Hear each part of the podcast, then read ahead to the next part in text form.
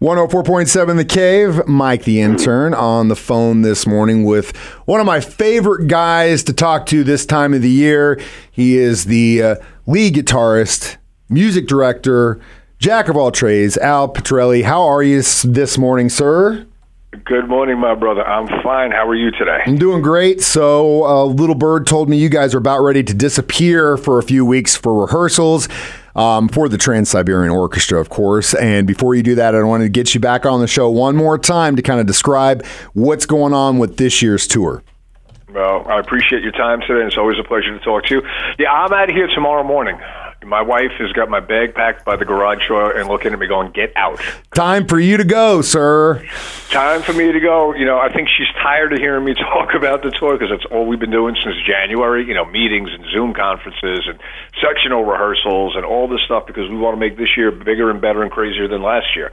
And you and I have talked many times over the years, and I don't think I've ever disappointed you by saying it's going to be bigger than it was and better than it was.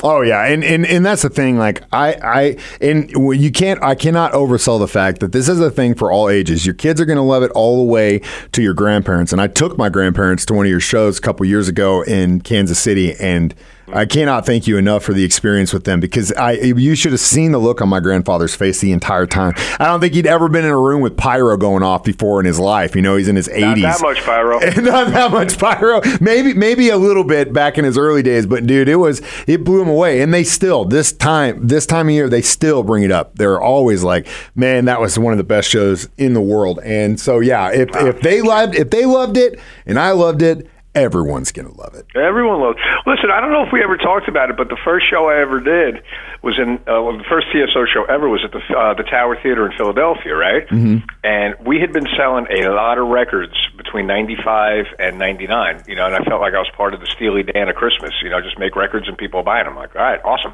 You know, who's buying these records? Well, we found out because at that first show, the house lights went down and the stage lights came up, and I looked in the audience and right in front of me in the first row was this older couple, like your grandparents, you know, in those you know those crocheted reindeer sweaters uh-huh. people wear, and they were sitting there, you know, fists in the air, which I thought was okay, this is strange, and right next to them was a dude wearing a Slayer hoodie.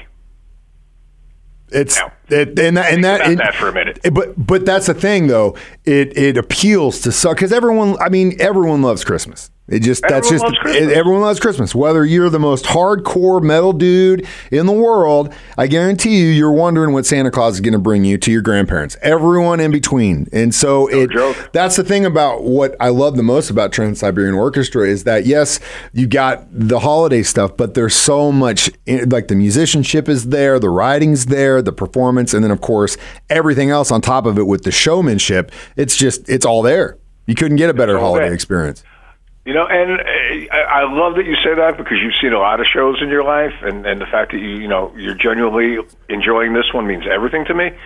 And like you said, the production is crazy, the musicianship, the, the songs, the story, the poetry, the narration, everything about it is over the top.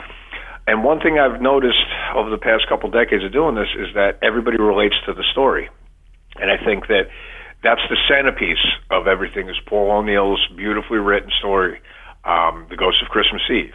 Because if you think about it, brother, everybody misses somebody, especially around Christmas time. You know, you can't get away from it.